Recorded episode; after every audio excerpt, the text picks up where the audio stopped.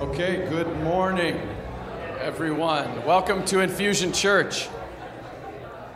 If you would find your seats this morning, I would appreciate it.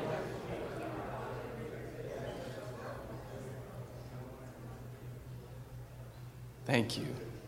Uh, my name is Tom Wing. I'm one of the part of the team of pastors here. This is my wife, Julia. This is one of our horde of children that we have. Uh, we have five, five children, um, and this is the newest one, Julian, and the others are somewhere. I don't know, running around. So, so uh, Julia is going to read the text for us this morning, and then I'll pray, and Matt will come.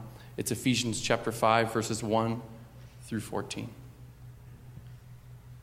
Be imitators of God, therefore, as dearly loved children, and live a life of love, just as Christ loved us and gave himself up for us as a fragrant offering and sacrifice to God.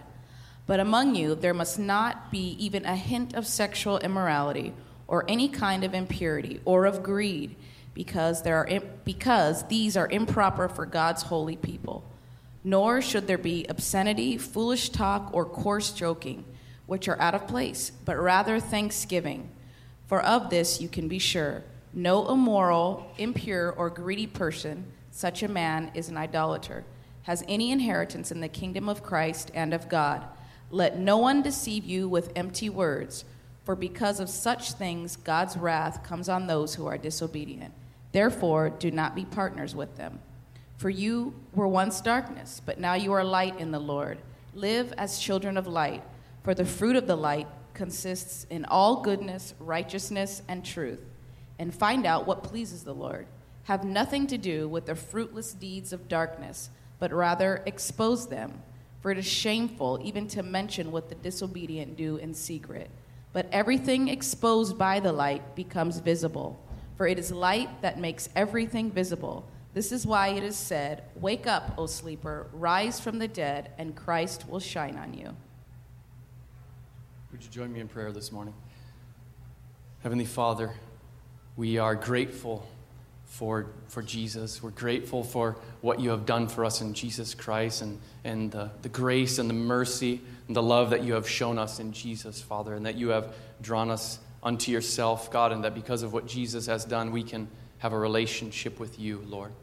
Uh, we thank you for your word that you have given to us as a gift, Father, that we may know better who you are and, and what you've done for us so that we can know who we are, Lord, and, and what we should do uh, and how we should live here on this earth for your glory. Father, I pray for Matt this morning as he preaches that uh, he would be confident in you this morning, Father, that your Holy Spirit would speak through him grace and truth. I pray for us, the hearers this morning, Lord, that you would captivate our hearts and that we would be ready to hear and to learn and to grow in the grace and the knowledge of you. Ultimately, Lord, this morning we want you to be glorified and the body of Christ to be edified. We thank you in Jesus' name. Amen. Amen. Thank you. Well, good morning, church. It is good to see you uh, this morning. For those who are new, if you don't know me, um, my name is Matt Ortiz. I'm one of the pastors here, and uh, and uh, if we have not met yet, I would love to meet you. Please, after the service is over, introduce yourself to me. I'd, I'd love to, to get to know you. Uh, to bring you up to speed, we're in a series called uh, Church Life for the, the rest, of the uh, rest of the summer. And this morning we're, we're tackling pretty heavy scripture. As most of, of you know, there has been a, a lot of social media discussion lately about various aspects of of sexuality. Anybody else notice that here? Obviously, sexuality is an important issue for most people, and of course, it should be. Because it addresses so much joy and sorrow, fulfillment and emptiness, pleasure and pain, acceptance and rejection. But then when people try to talk about it and different views of sexuality start to clash, the discussion devolves into an ugly fight. Anybody here know what I'm talking about? Yes. Now, I tend, if you know me, I tend to be tough on Christians, including myself, but not so tough on non Christians for biblical reasons. So, let me just get kind of tough on, on Christians here this morning from the get go. I want to start with this before I forget it. If you do not genuinely love the person or people with whom you are sharing your views of sexuality, it would be wise of you to not share your views of sexuality. If you do not genuinely love the person or people with whom uh, you are sharing your views of sexuality, it would be wise of you to keep your mouth shut, to delete your Facebook account, your Twitter account, your Pinterest account. I, I don't even, I don't have a Pinterest account. I don't know if people are talking about this stuff on Pinterest or not.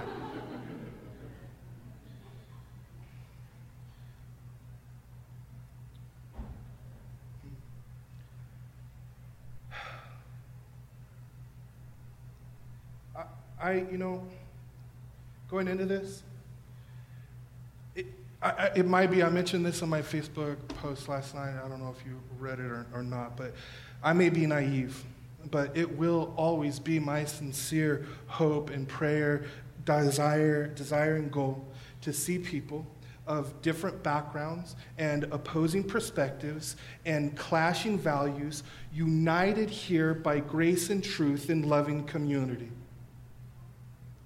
I believe the scriptures teach us and show us that this really is possible.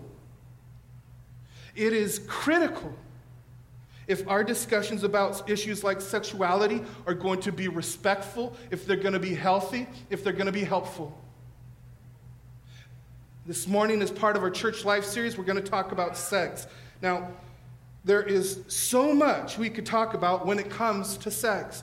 So many questions surrounding marriage, so many questions surrounding divorce, uh, heterosexuality, homosexuality, bisexuality, transgenderism, polygamy, polyamory, celibacy, sex education, abortion, family planning, and so much more. And then there's the politics of it all. Now, who here thinks I can thoughtfully address all of that in one sermon? Wow. You guys are very optimistic. I'm not as optimistic as you are. So there's no way I'm going to be able to tackle all of that. This morning, um, there may be a, a, a chance that you'll be disappointed with me that I did not answer the specific question you might be asking right now. However, it is my hope that after we're done this morning, we'll all leave here with, with something that can help us think through all of the various issues, a lens through which we can view every single area of our life, including our sexuality, a perspective that, that can fill our hearts with, with peace and, and humility. And humility is key, it is critical, absolutely critical. So, if we are going to start off on the right foot, we need to remember that we are all on level ground here this morning. No one is better than anyone else here this morning. No one is superior. Everyone in this room, including me, is a selfish sinner in all areas of life, including sex. Does that sound negative to you? Might sound a little negative, maybe but it leads to a positive humility. It makes it possible for us to talk about this. It would be absolutely stupid of me to talk down to anyone. This is for all of us, not just the other people you think that aren't here this morning and they wish they were here because they really need to hear this. This is for you. This is for me. God has a loving message about sex for all of us, no matter your age, whether you're single or married or Christian or not.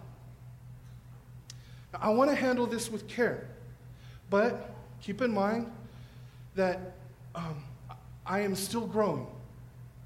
I'm still learning and how to talk about this in ways that are, that are sensitive to people and, and, and their struggles, learning how to talk about it and not coming across as, as, as a, a bigot or narrow minded, uh, somebody that learning how to talk about it in a loving and, and gracious way. See, here's what I know on, it's very possible that on one end, some people may think that I'm undermining the truth uh, by pandering to those who disagree with me. Or on the other end, some people may think I'm wrapping up bigotry and false compassion. Now, look, I really do want to be gracious, and it is my prayer that you can be gracious with me as well. Our text this morning is about sex in, in God's new community. God calls the followers of Jesus, God's, God's new community, to live out a radically different sex life than the culture around them so that the world might see the wisdom and the beauty and the passion of sex as God intended it. God calls us as a community of grace to bless our culture, to bless the world in which we live. He did not call us to condemn it with an attitude of superiority. And here's why countless families are being ripped apart by adultery and divorce. Couples who've been married for years and years, possibly decades, are still struggling in their sexual relationship. And it's a, a, source of incredible pain and isolation and feeling alone. There's an extremely high likelihood for homeless youth to lose their virginity early, have multiple sex partners, engage in unprotected sex, and use of alcohol or other drugs prior to sex, resulting in a high risk of acquiring HIV. Lesbian, gay, and bisexual youth are four times more likely to attempt suicide. 25% of transgenders have made a serious attempt at suicide, and over half are seriously considering it. Let me ask you something. How likely is it for any of them to turn to the church for help? Seriously. How likely is it for any of them to turn to the church for help? How, how, convinced are they that, that it is the church's desire to bless them and to minister to them and to welcome them and accept them and be hospitable to them and to protect them and stand with them? And not from a place of superiority with a savior complex, but with humility and understanding and grace. I think the church has a lot of work to do and needs to take the time to learn how we can be a blessing and a source of encouragement and hope when it comes to sexuality. And if we're going to be more humble, and if we're going to be more helpful, we absolutely need to take an honest look in the mirror at our own sexuality issues first. So we're going to ask three questions of the text what, why, and how. My teaching is, is based on the work of a mentor of mine named Dick Kaufmann, one of the wisest and humble, most humble people I know. And our, our first question is this What, in light of the scripture, what are we to do? And here's the short answer if you're taking notes we put off the old sexuality and put on the new sexuality. Paul tells us to, to put off sexual immorality and put on a life of love. He sees all of the turmoil and brokenness and hurt and, and loneliness and, and, and rejection, and, and he knows that in our hearts we're thinking, there has got to be a better way. And Paul says, there is. Looking at the context of our passage, you know, we see uh, we see that in, in chapter 4 and chapter 5. Paul's telling us what the Christian life looks like. And, and what he says is, is the way you do this is, is to put off the old way and, and to put on the new way. And Paul gets really practical and he lists off several things like lies and truth, anger and peace, stealing and contentment, bitterness and forgiveness. And in each and every case, he tells us to put off the old and to put on the new. But then, he gets to the issue of sex and he kind of camps out on this issue. He spends more time on this issue than any of the others. It was important then and it's important now. And he wants us to see, he wants us to know that sex is supposed to be far better than we ever even imagined. You know why? Well, Paul tells us because sex is not just physical, it's spiritual. It always has been. There is so much more to sex than you may have imagined. So Paul says, put off the old sexuality. Now, question what was going on in Ephesus and in that culture? What was Paul addressing here? Well, we, we look at, at verse 3, and he says sexual immorality, impurity, and greed. Paul uses three sexually loaded words here. The first two are pretty obvious, right? But, but even greed, this, this insatiable desire for more. And in verse 4, Paul, Paul adds obscenity and foolish talk and coarse joking or, or making light of, of sexual sin. You know, people think that, that we have progressed when it, when it comes to sex, that, that we're more enlightened now. But the same things going on in our day were going on then, even more so in Ephesus. It was just a, another day in, in Ephesus. It's nothing new.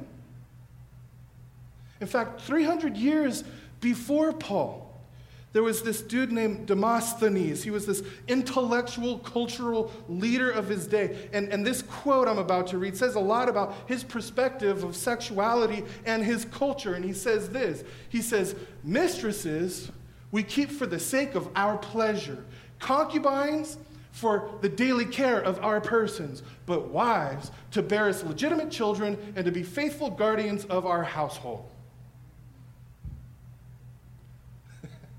You know, promoting and pursuing a preferred way of living and view of sexuality, even if it hurts others, has been going on since forever. And it's usually disguised as enlightenment or sophistication.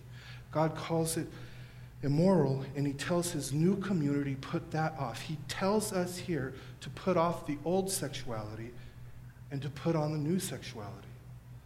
Look back at verse 1 and, and 2. He says, be imitators of God, therefore, as dearly loved children, and live a life of love. And then he gives us the ultimate example of, of love and what it looks like. He says, And live a life of love, just as Christ loved us and gave himself up for us as a fragrant offering and sacrifice to God.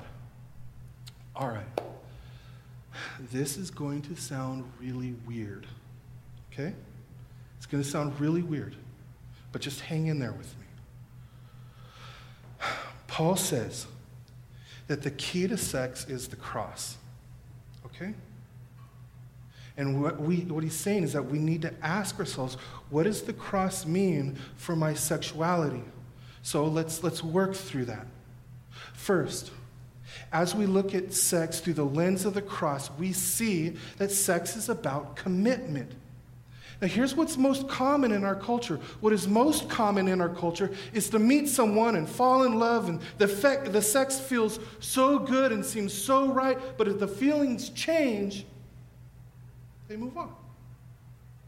See, lust is about passion without a promise. And Paul says, Christ loved us, and he gave himself up for us.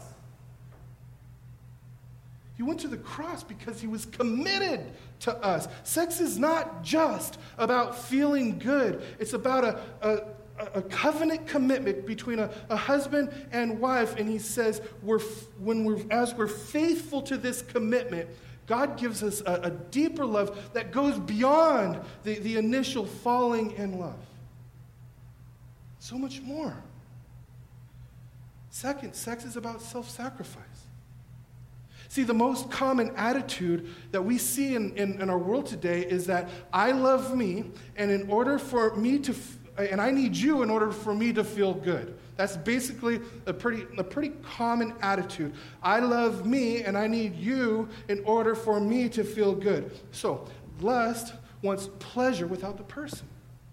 Paul says Christ loved us personally, gave himself for, up on the cross for us personally.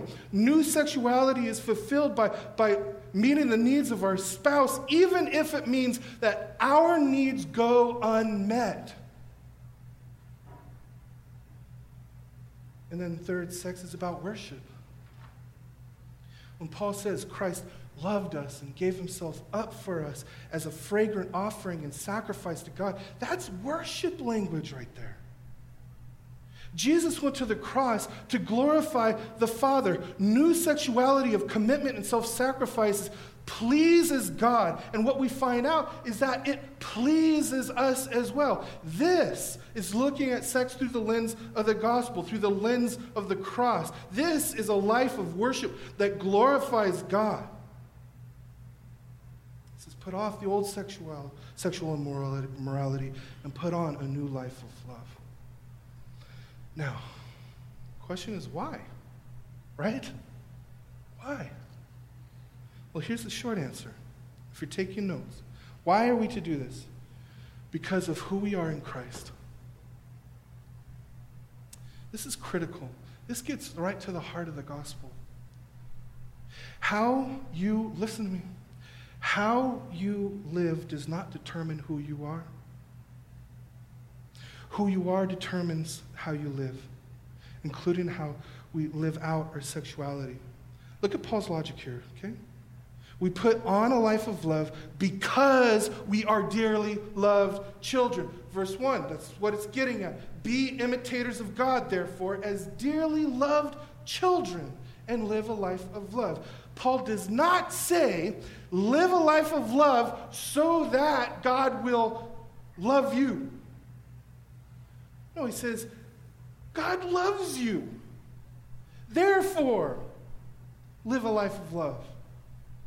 Who you are determines what you do. And we put off sexual immorality because we are God's holy people. Verse 3, he says, But among you there must not even be a hint of sexual immorality or any kind of impurity or greed, because these are improper for God's holy people. Now listen, his main point, his point is, is not you better put off sexual immorality or God's going to get you. His main point is God has made us holy in Christ by his grace. Therefore, live a life of holiness. Who we are determines how we live. Okay? If we don't understand this, then we don't understand Christianity all the other religions and a lot of preachers in churches on you know this morning across the country will say what you do determines who you are. So put on a life of love so that god will love you then you'll be holy. You know what that can be a message of condemnation and shame and manipulation and guilt True Christianity says, because of Christ and His grace, we are holy. Because of Christ and His grace, we are beloved children of God. Now be who you already are in Christ. This is where you get your identity. Now, I have a question.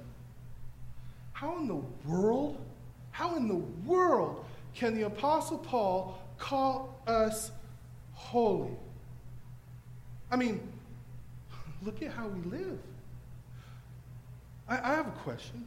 What if we projected a slideshow of just our thoughts on this screen? Video clips of your thoughts, my thoughts on this video screen for everybody to see. Do you think anyone would call us holy? You think any one of us could act superior to anyone else after that? You think there might be fewer self righteous social media posts? Look at verse 2 again. It says, Christ loved us and gave himself up for us as a sacrifice to God. The cross again. Jesus died on the cross as the holy, perfect Son of God. He never gave in to the temptation of sexual immorality. He lived a life of love perfectly. And the scripture says that he lived that life for us. You know what that means? It means that he gives you credit for his holiness. I don't know about you.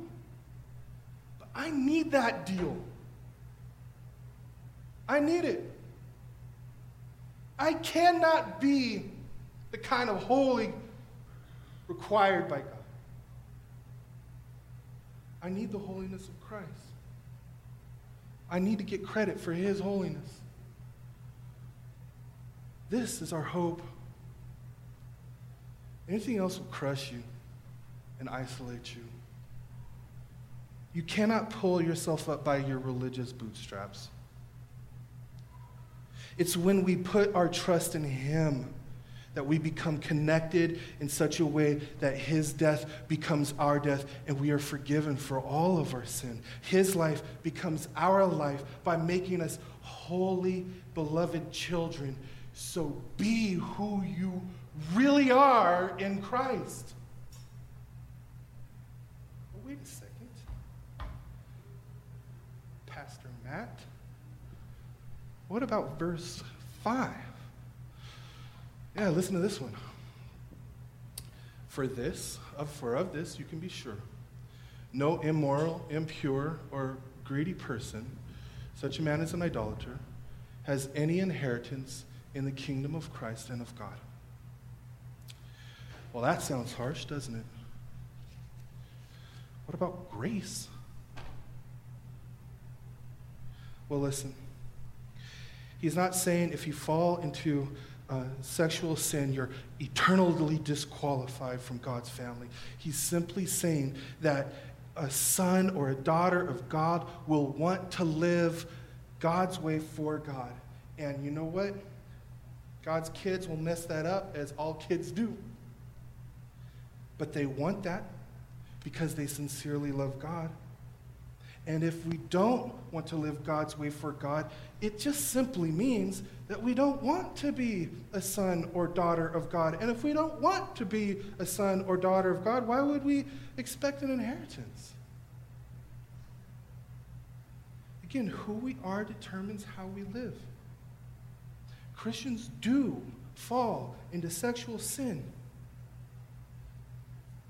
But because Christians have the Spirit of Christ in them, they fight it and they struggle and they don't give up in the struggle and they are humble and they are honest and they confess and they ask for help and rest in God's grace and have their faith built up in a loving community and over time experience change. Paul tells us that it is the kindness of God that leads us to repentance. We are a new people by God's amazing grace and sacrifice. He makes us his sons and, and his daughters. And who we are leads to how we live. All right, now. All of this begs the question so, what is sexual sin? Right? The, the passage doesn't get into specifics, okay? But it begs the question what is sexual sin? And it's important to try to figure out how this applies to us in our day and our, our culture. How do you know what sexual sin is? How do you know what sexual purity is? So, um, I've just made my sermon a little longer. I'm going to pause here for a minute. God gives us instructions about what to do and what not to do for our own good because He loves us and He wants the best for us, not just because He's some cosmic killjoy. Right? Now, I'll, I'll get to the positive instructions in our text um, in, our, in our next main point. There are also negative sounding instructions that can sound and be frustrating to us depending on where we are. First of all, I want to say this if you are not a Christian, I do not expect you to simply accept what the scriptures say. That wouldn't make sense, right?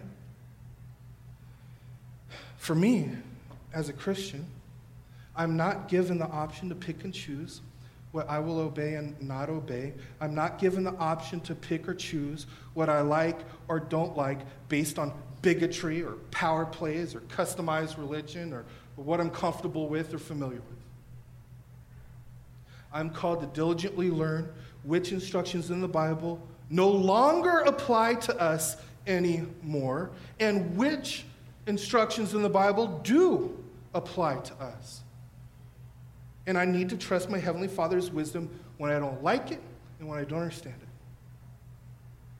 So I'm going to go on record here. I have before, but again, regarding a few issues surrounding sexuality, even though the text doesn't list any specifics, only because I, I think it will be helpful in learning how to draw out the implications of Scripture uh, for, for our lives today, for our hearts today.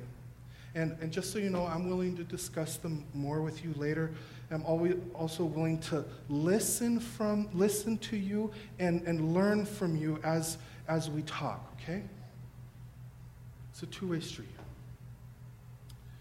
According to Orthodox translation and Orthodox interpretation, there are specific scriptures that address sexual, sexuality issues and still apply today for reasons that are not arbitrary and would prohibit certain things for our well being, even if we don't understand.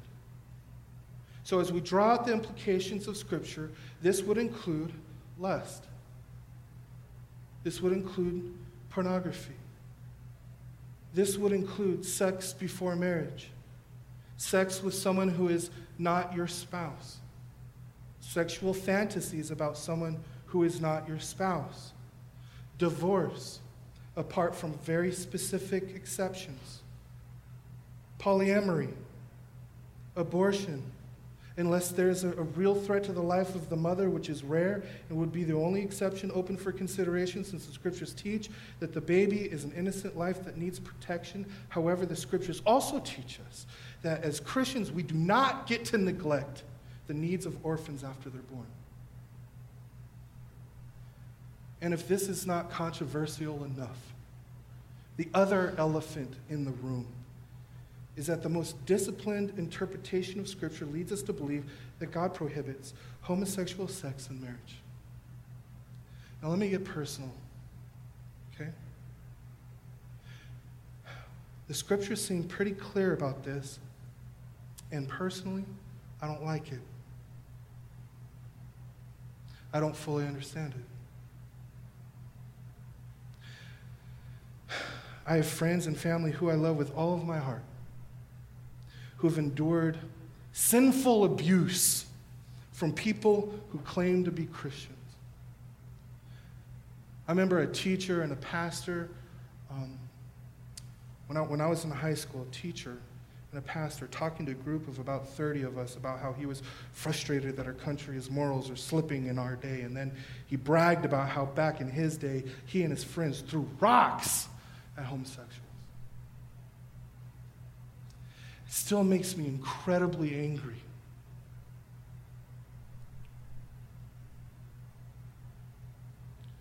I personally, because of my friends and family and the abuse that they've endured and the isolation and the rejection, I personally have a strong desire to be 100% supportive of my gay friends and family when it comes to their relationships with their partners.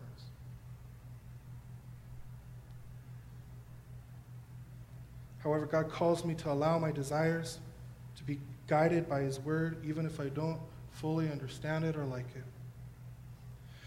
So I'm left with two options. I either need to submit to His Word, or I need to throw my Bible in the garbage and become an atheist. Those are the only two honest options when you boil it down. There are sections of the scripture that I, simply don't like, that I don't want to accept. Sometimes, you know, I read it out loud and it sounds wrong and it feels wrong. I don't like it when it sounds hurtful or offensive. And I know that some of my friends and family feel hurt and offended by it. And so I get genuinely distressed and I lose sleep over it. I lost sleep over it last night. I got three solid hours. But that is nothing compared to the distress they've had to endure their entire lives by unloving people, with no guarantee that it's going to get any better.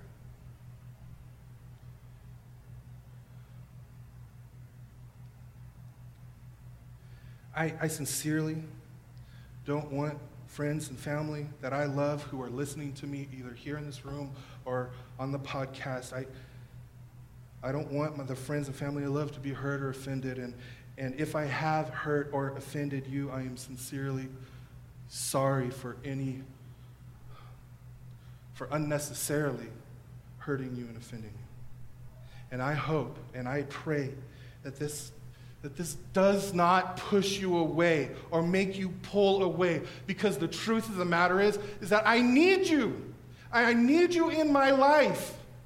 I need to, to learn from you. I need to love you.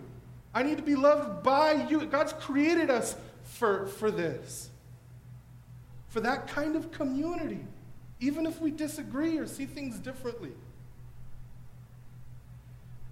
I need you because Scripture corrects my own strong and deep rooted personal desires as well, and I'm going to need your help. So Paul comes, us, comes to us and says, Look, I understand your desire, and, and, and I know that it looks good to you, but your heavenly Father says no. Or, I understand your hurt, but your heavenly Father promises to make all things new and that He is more than enough. And we tell our own kids what, what they can and can't do because we love them and, and they have their own ideas about what they think is okay. And, and we, we really want our kids to, to trust us in that. But if they don't understand, our love for them compels us to insist that they obey anyway. God loves us far more than we could ever love our own kids.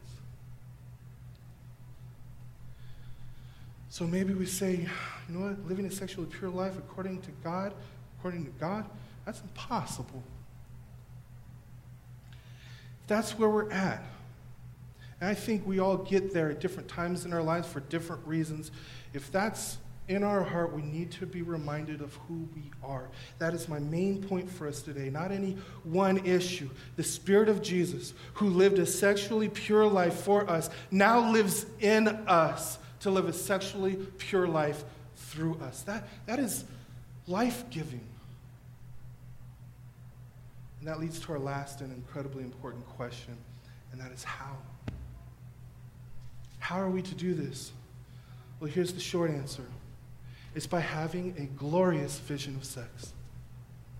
Christians, you know, they have a horrible reputation for having a very negative view of sex, and there's no excuse for that. We are expected to have a glorious vision of sex that is more exalted than any other worldview. We're, we're heading into the positive instructions for sex now. See, here's the thing most people fall into a couple of different camps. On one end of the spectrum, you have people who say, you know what, since sex is so powerful, there should not be any boundaries, so just go with it. On the other end of the spectrum, you have people who say, since sex is so powerful, it's all about boundaries, so just say no.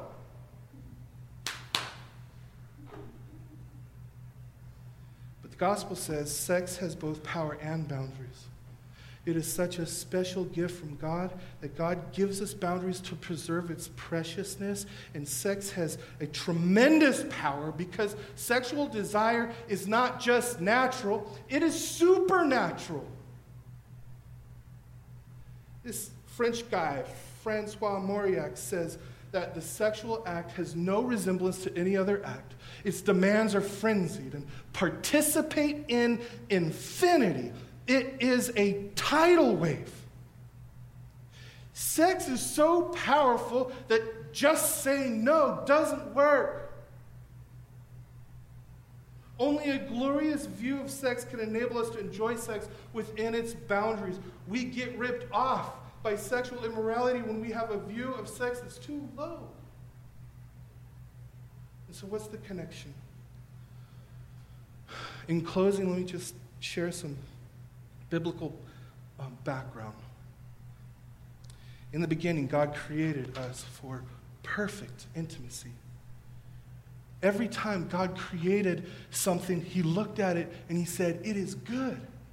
And then He created Adam, took one look, and said, It is not good for man to be alone.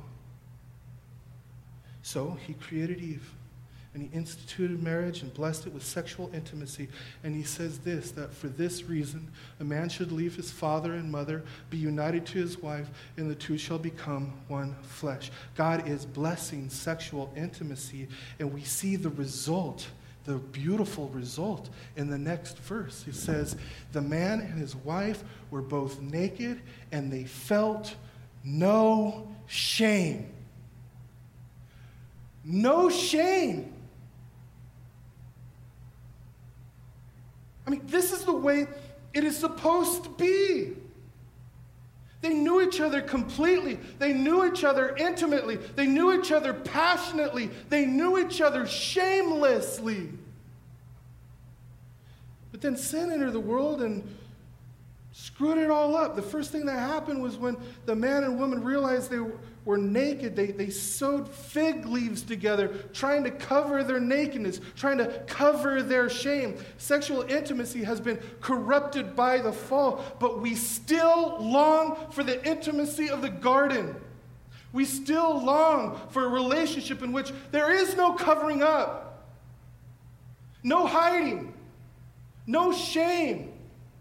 Intimacy where someone can know all about you and, and put their arms around you and, and say, I love you. You are beautiful. You make me so happy. I will never, ever leave you.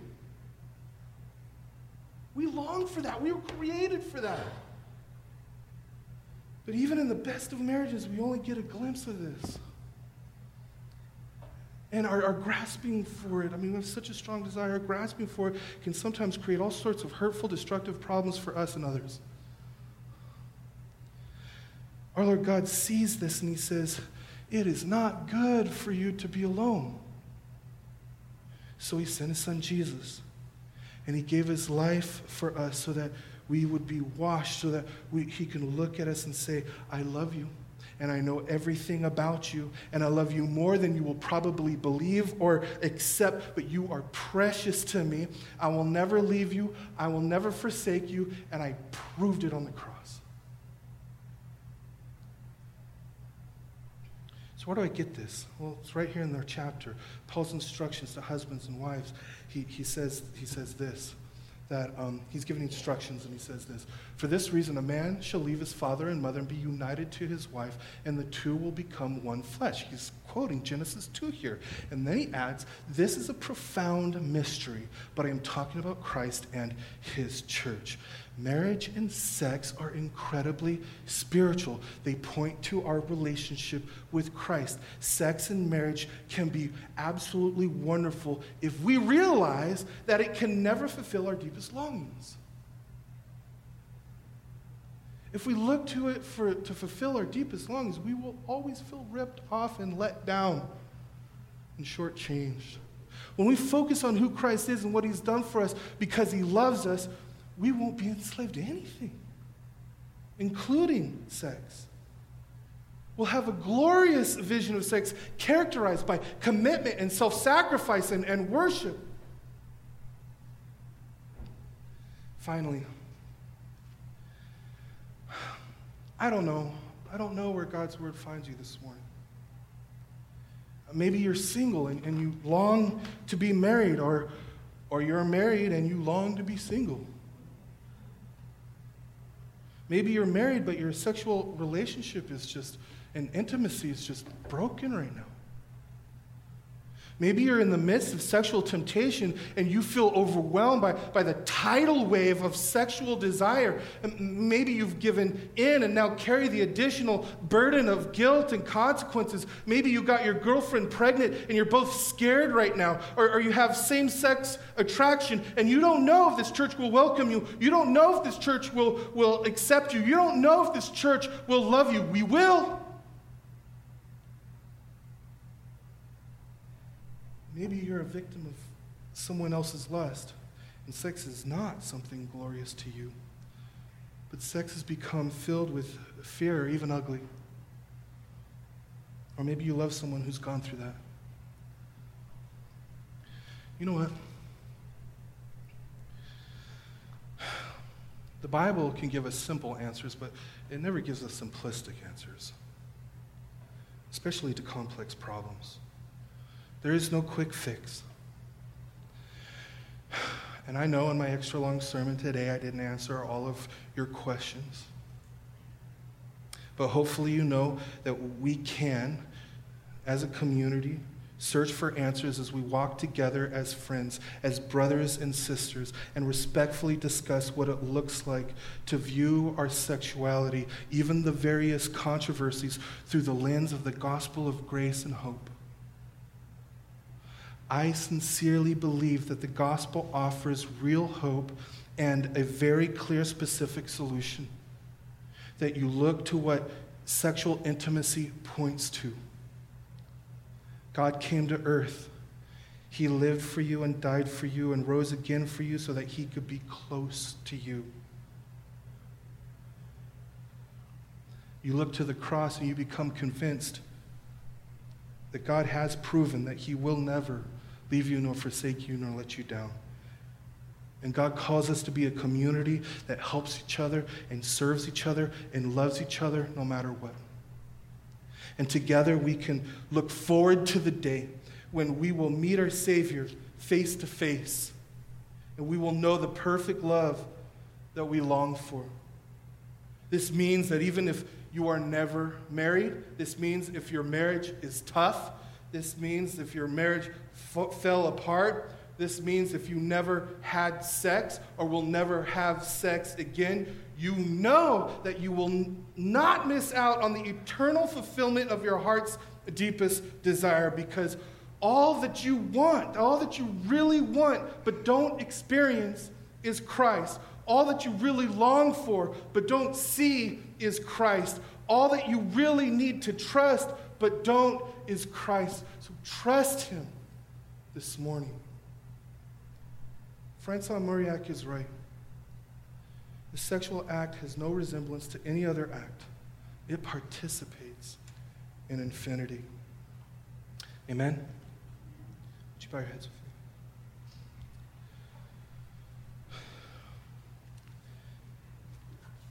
Heavenly Father, um, pray for your grace and mercy as we all struggle with, with your truth I pray, Lord, um, for me, first and foremost, that, that you would continue to cultivate humility in my heart. God, I, I pray, Lord, that, that uh, your grace would unite us in such a way that, that we can discuss these things with the spirit of, of love and graciousness, with respect. God, forgive us uh, for not really loving the people with whom we disagree. Forgive us for the idolatry in our own hearts of wanting to set someone straight or whatever, whatever the case is. We want to shoot down their arguments or look like the wise one, open minded one. The discussions can get so ugly. And God, I just pray um, that you would enable us to absolutely love each other uh, in spite of our, our differences. God, I pray that, that by your Spirit you give us the courage to, uh, to, to seek and understand uh, the truth in your word and be humbled by it. And that you would give us the ability to look at all of life, including sex, through the lens of the gospel. God, I pray that you would fill our, our hearts with commitment and sacrifice and worship.